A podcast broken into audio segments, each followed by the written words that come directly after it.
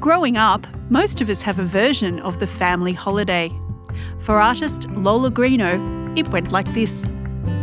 Then once a year, we would pack up, the whole family would pack up and go to the Muttonbird Island for four weeks. And, uh, you know, it was to us, that was like a working holiday. Lola grew up in a close knit Aboriginal community on Truwana, Cape Barren Island, off the northeast coast of Tasmania. From early on, she learned to hold great respect for her cultural beliefs and practices, like bush tucker, snaring, mutton birding, and shell gathering.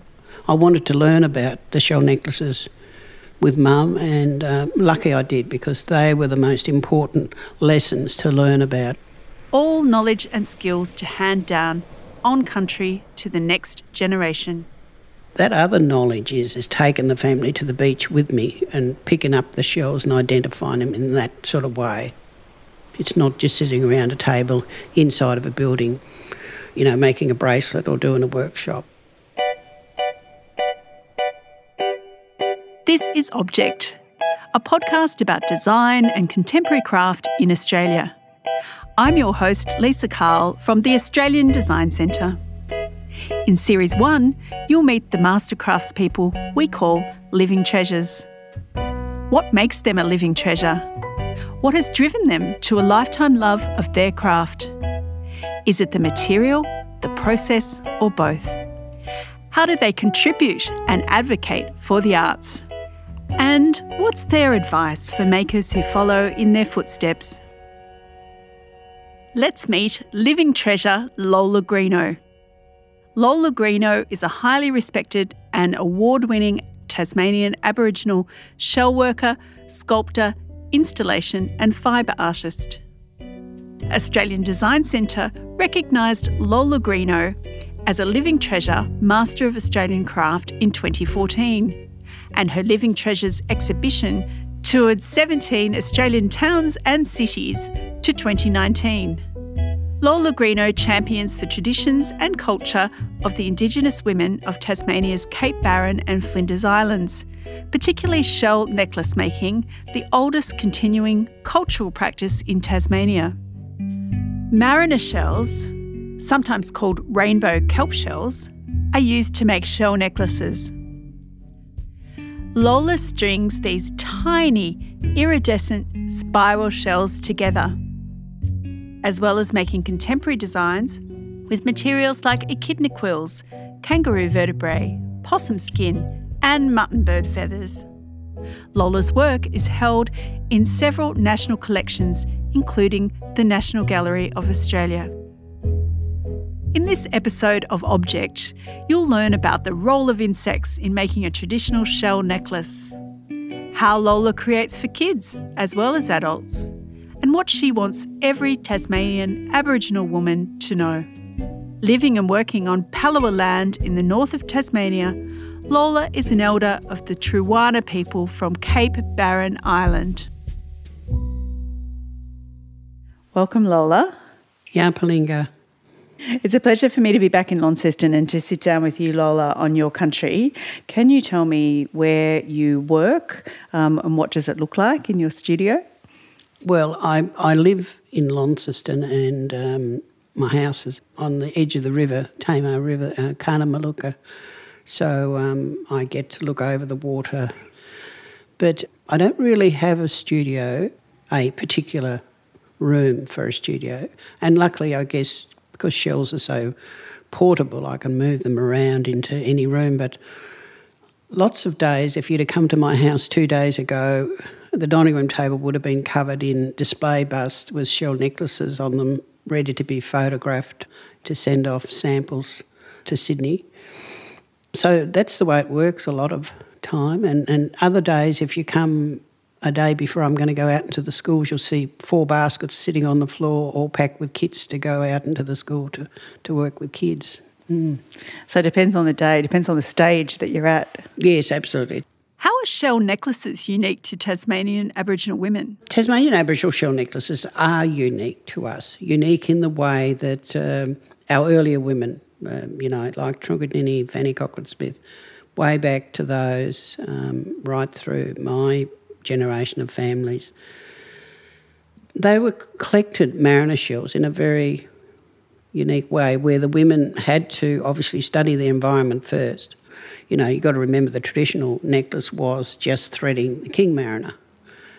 So the biggest of the of the species of the mariners in Tasmania is called the king mariners.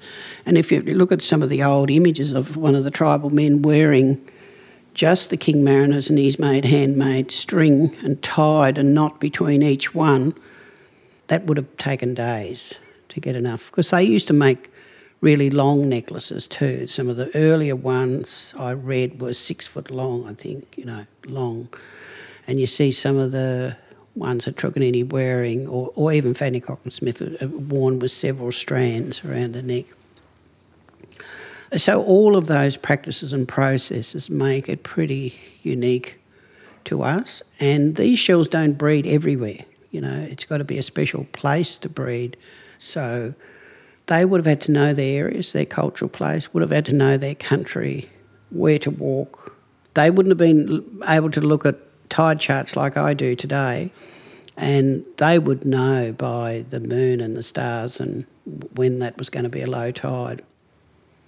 In those days, they, they would have lived on the edge of the um, the shore and collected their shells and taken ashore and had to rot them out by the insects, you know, whether it was flies or ants. Then they had to light a fire, and I'm suggesting they probably would have placed their mariner shells in a, in a bigger shell, like an abalone shell, and sat it near the fire to get that green smoke to smoke the shells, and then rub the outer coating off one by one, and thread it onto sinew from the kangaroo tail, and so that was the traditional way of the shell necklace. Going back a bit, Lola, I'm interested in your family and your early years and how you learnt to make these necklaces. I come from Cape Barren Island and you know, all my family come from the northeast, and in fact, from my grandfather goes, his family goes right back to Mannalargenna, which is the tribal warrior of northeast and, and the islands. We, we lived in a not a huge uh, weatherboard house, but we had quite a, a, a, bit of land around it. I think we had about five acres of land, and the front of it fronted onto the beach, which was lucky. What I remember is that my mother's grandmother was involved in making shell necklaces. I believe it went back about six generations. She left jars of shells in a house that my mum was given a house to live in by her uncle. And so my grandmother left jars of shells in there, which was very symbolic in a sense of handing it to mum. And uh, I wanted to learn about the shell necklaces with mum, and uh, lucky I did because the, the they were the most important lessons to learn about how she, you know, went and picked the mariners from the seaweed the traditional way, how she got them to what we call rot out, put them in jars outside under a tree. And I said to her, you know, sometimes I have difficulty that the insects won't come and do their job. And she said, well, you put some raw meat in the jar and that'll attract them, you know, and all of those very useful hints.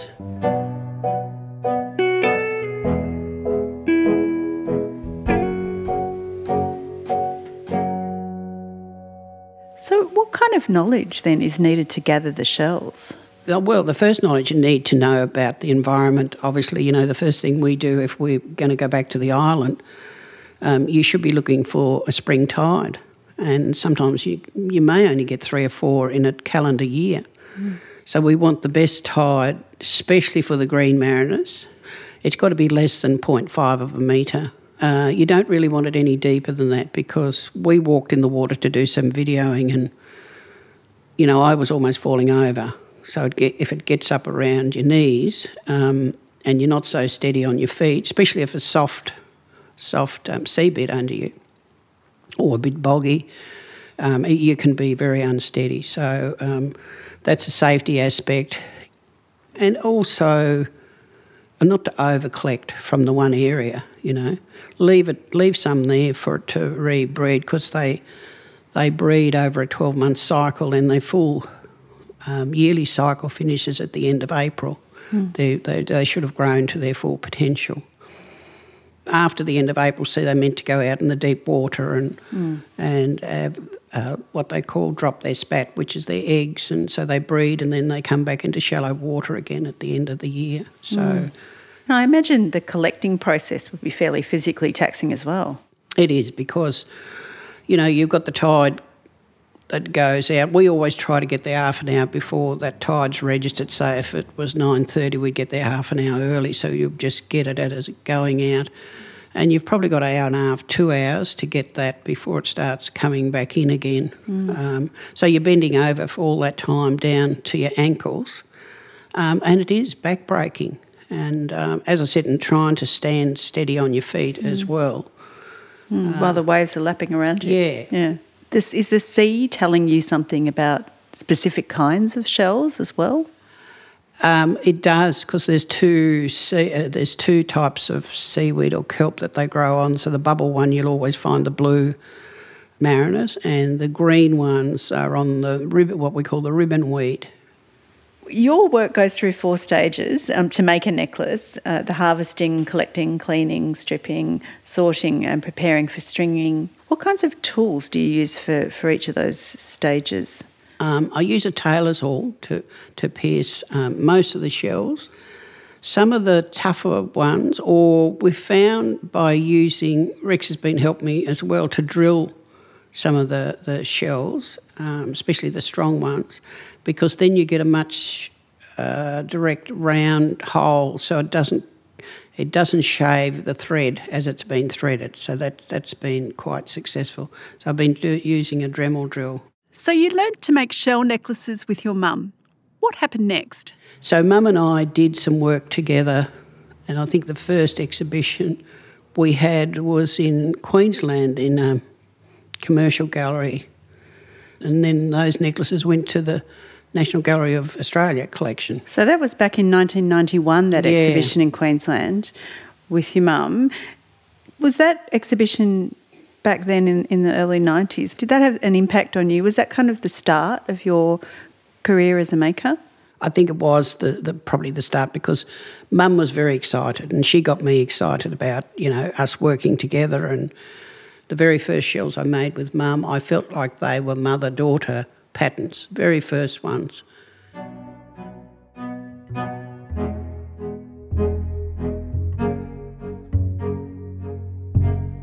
Over the past 30, 40 years since that time, um, you, you've made a lot of work. Can you describe some of the objects you've made from that time, sort of up till now?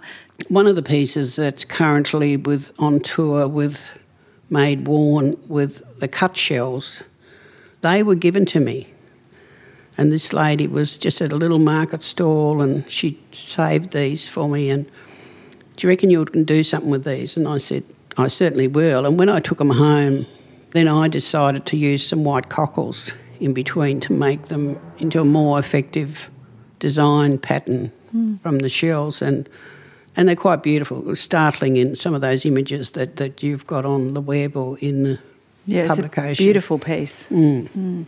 In that same collection is um, one that I came up with using um, the king mariners. You know, again, they're very scarce and hard to get. So I wanted to place a number that sat around the front of, you know, your neck or chest because I've made it a bit longer. And then finished it off with the smaller blue mariners or the green mariners. And it's been very sought after, I might add. So mm. the number I've made have, have gone out there. So yeah, I felt that was very special too. Mm. So it does make you think. You can you can always go back to your traditional way, starting from the traditional shell.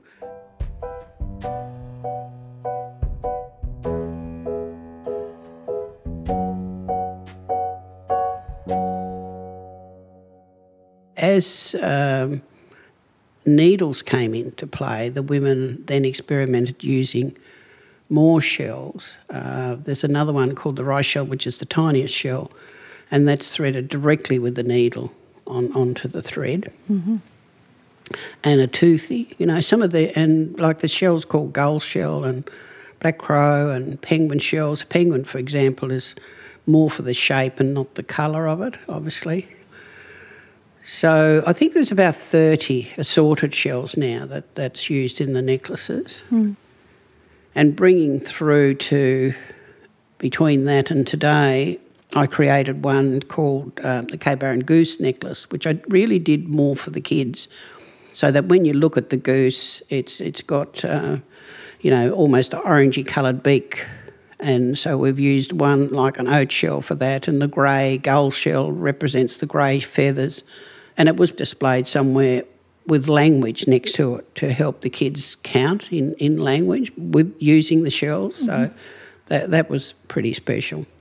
Lolly, your work involves um, continuing traditional cultural practice of shell necklaces, also new creative expressions that use other natural materials like echidna quills and muttonbird feathers and gum nuts. What are the cultural protocols that you observe in your making? You know, as a young kid living on Cape Barren, apparently my uncle Ted was one day had a, a kinder and he was cleaning it. And so he had it dipped in a bucket and you know, it's pulling the fur and the quills out. But I ran in and said to Dad, Do you know what Uncle Ted's doing? He said, No, what's he doing? And I said, Oh, he's out there cleaning the chook, Dad. But first of all, he's got to take out all the splinters. and apparently, the, they called them porcupines. So apparently, the meat, I haven't eaten it, um, is very much like pork. So okay. that was that they scalded it and cleaned it and him and mum ate it. So, uh, so that's how that came to be. You know, the, the quills are pretty natural part of the fa- or you know connected to a story in the family and mm. because they used to eat it it was one of their foods mm. But uh, the ones i get now of course i apply to DPIPWE to pick up the roadkill but i take them home and bury them mm. I, I, tell people i give them a spiritual burial and they, they can be in the garden for a couple of months. And it's good for my garden because mm-hmm. I leave everything there and, and just retrieve the quills and give them a scrub and and then make something. It was funny, you know, using them the first time because, you know, they roll all over the table. I thought, how, how am I going to keep these two in one place?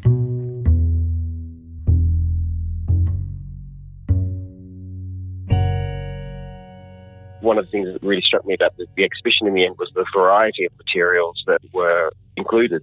Stephen Goddard is a graphic designer, lecturer, and exhibition designer who designed Lola Greeno's Living Treasures touring exhibition. Feathers or echidna quills or with, with animal vertebrae or, you know, kelp. And there's this sort of extraordinary creativity in the materiality that she employs.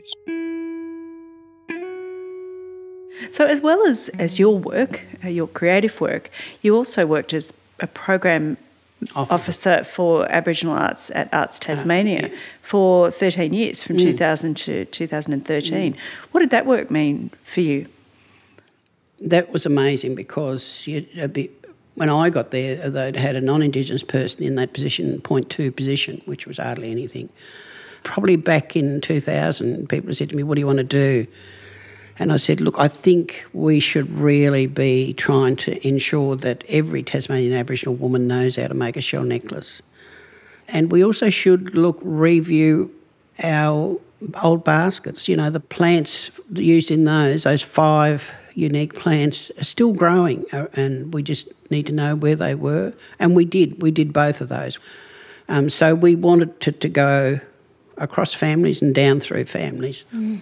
Um, so I feel that that's been very successful in a sense, leading the way for that. We revised the, the shell necklace by, by offering residencies, mm-hmm. and with the basket exhibition was called Tayenebe, which was um, sharing knowledge and skills. And that exhibition also toured the country for a few years, mm-hmm. and and that made women proud, and, and it has encouraged a lot more to to do this and carry it on because it was lost in families, some through, you know, stolen generation cases and others through um, mothers that died before they had a chance to, to teach their daughters about it. Mm. Mm. And you continue to educate children and adults about Tasmanian Aboriginal culture and shell stringing through this sharing of stories in educational workshops. And I know this work is ongoing and critically important for you.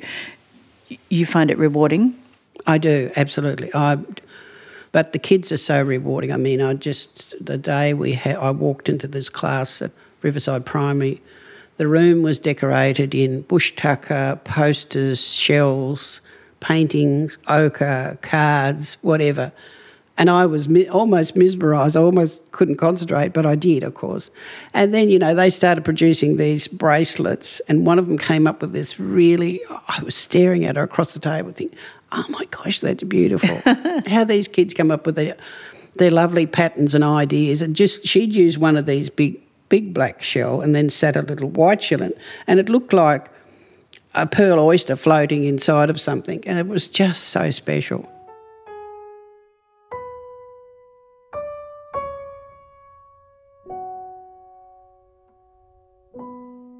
Lola, when you step back and see yourself as one part of a lineage of makers who come who have come before you, who comes after you? Who comes after me will be my daughter, obviously, which she, she's pretty well, she loves making when she comes home. And my granddaughters, obviously, you know, um, I, I, want them to be excited about this, and I, I want they're responsible to carry the, this on so that this practice doesn't die out. It has to continue. Mm, really important. My granddaughters have been and collected and found it great. In fact, one of my granddaughters just really went for it, and so she was the star of picking uh, the shells this time, which was great. How old is she, Lola? She's 15. Mm. And she's clever and she talked. We did a little, little tiny little workshop on Flinders with some friends from Melbourne. And um, she just went for it. She said, Nan, you want me to do another necklace with those tiny little shells? you said, No, they're mine. so, Lola, is there one thing that stands out for you from all that you've achieved? I think the Living Treasure um, show was the most significant thing that I've done in my life, and very proud to have been involved in that. I th- think you know, you know, earlier working and you don't quite understand what this means. I understood of about putting an exhibition together, and I even remember asking one of my ex lecturers, you know, how many pieces should, should I be looking at for a solo show?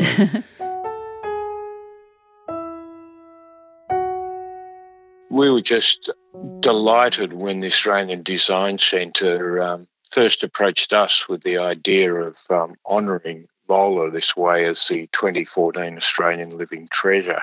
Richard Mulvaney was the director of the Queen Victoria Museum and Art Gallery in Launceston, Tasmania. In many ways, Lola um, has been the last person to champion herself. She is um, shy and and really probably not personally aware of just what a great artist she was. So it was a proud moment that day. Then the exhibition opened, and more importantly, um, you know, it was for Lola to be seen by her family, her friends, her peers, and then, of course, the wider Tasmanian community in her own town was, uh, I thought, just really wonderful uh, recognition for her. And then thinking, yeah, but we can divide it into sections, and that part that was about the family history. So having the grandchildren make some bracelets in it, and my daughter making a necklace, mm. and me, and I think I had we had one of mum's in it. And that's where it went out around the country, and it really did open it up to the world. I mean, when I first started, our local museum hardly had any of our shell necklaces in there. I know they didn't have one of my mum's at that stage, mm. and so they gradually bought a few from the local elders. But you know, now I think um, my necklaces are in every state and territory, just about. Probably not in Northern Territory or WA. We have to do something about that. you might. and in the National Gallery of Australia in Canberra as well. Yes, yes, yeah. absolutely. In fact, only recently uh, uh, you shared a photo with me of uh, one of your necklaces projected onto the front of Parliament House in Canberra. How did that come about? Um, actually, the Parliament House Library has just purchased um, a necklace and said, Oh, but we're probably going to, you know, it's going to be registered in our collection, blah, blah, blah, and we may want to put it in this um, festival. And I thought, Oh, yeah, that's fine. I'm used to being exhibited. But then all of a sudden, you know, she sends me this beautiful image of, of it being shone on the as a light festival. And I thought, wow, that was very special, and it is. Oh, it's a beautiful, beautiful image. So um, we'll be able to share that um, with this recording Yes, it'd be great. for people to see. And Lola, we spoke about acquisitions a moment ago, and um, and how your work is in uh, many public collections. But I, I think I would maybe right in suggesting that um, having the whole of the Living Treasures exhibition acquired by the Queen Victoria Museum and Gallery here in Launceston is probably very important to you. Yes, absolutely. Because it wasn't known. Like I think I said before Living Treasures, we weren't on the map. Um, so nobody knew of us, how important. And we do have a really significant history to go with our shell necklaces. Not always in, in other um, Indigenous communities around the country. Ours is very special. And we need to keep telling that story.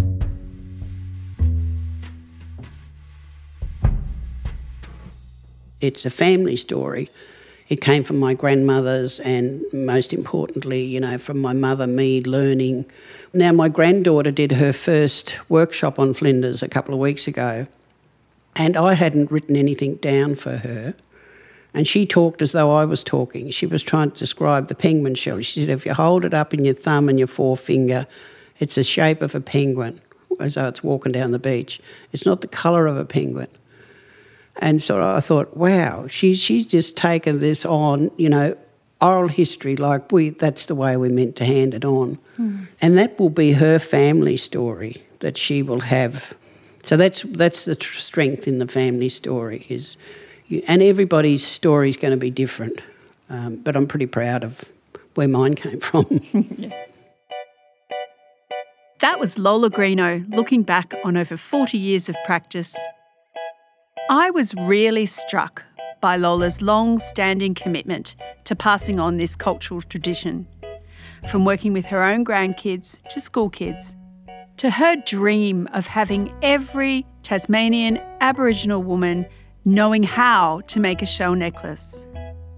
You can see photos of Lola's work on the show notes page, including her stunning King Mariner necklace.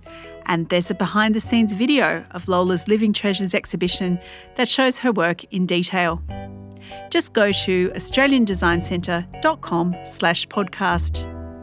And in the next episode of Object, you'll meet Master Potter Prue Venables. I just thought, nah, this is what I really want.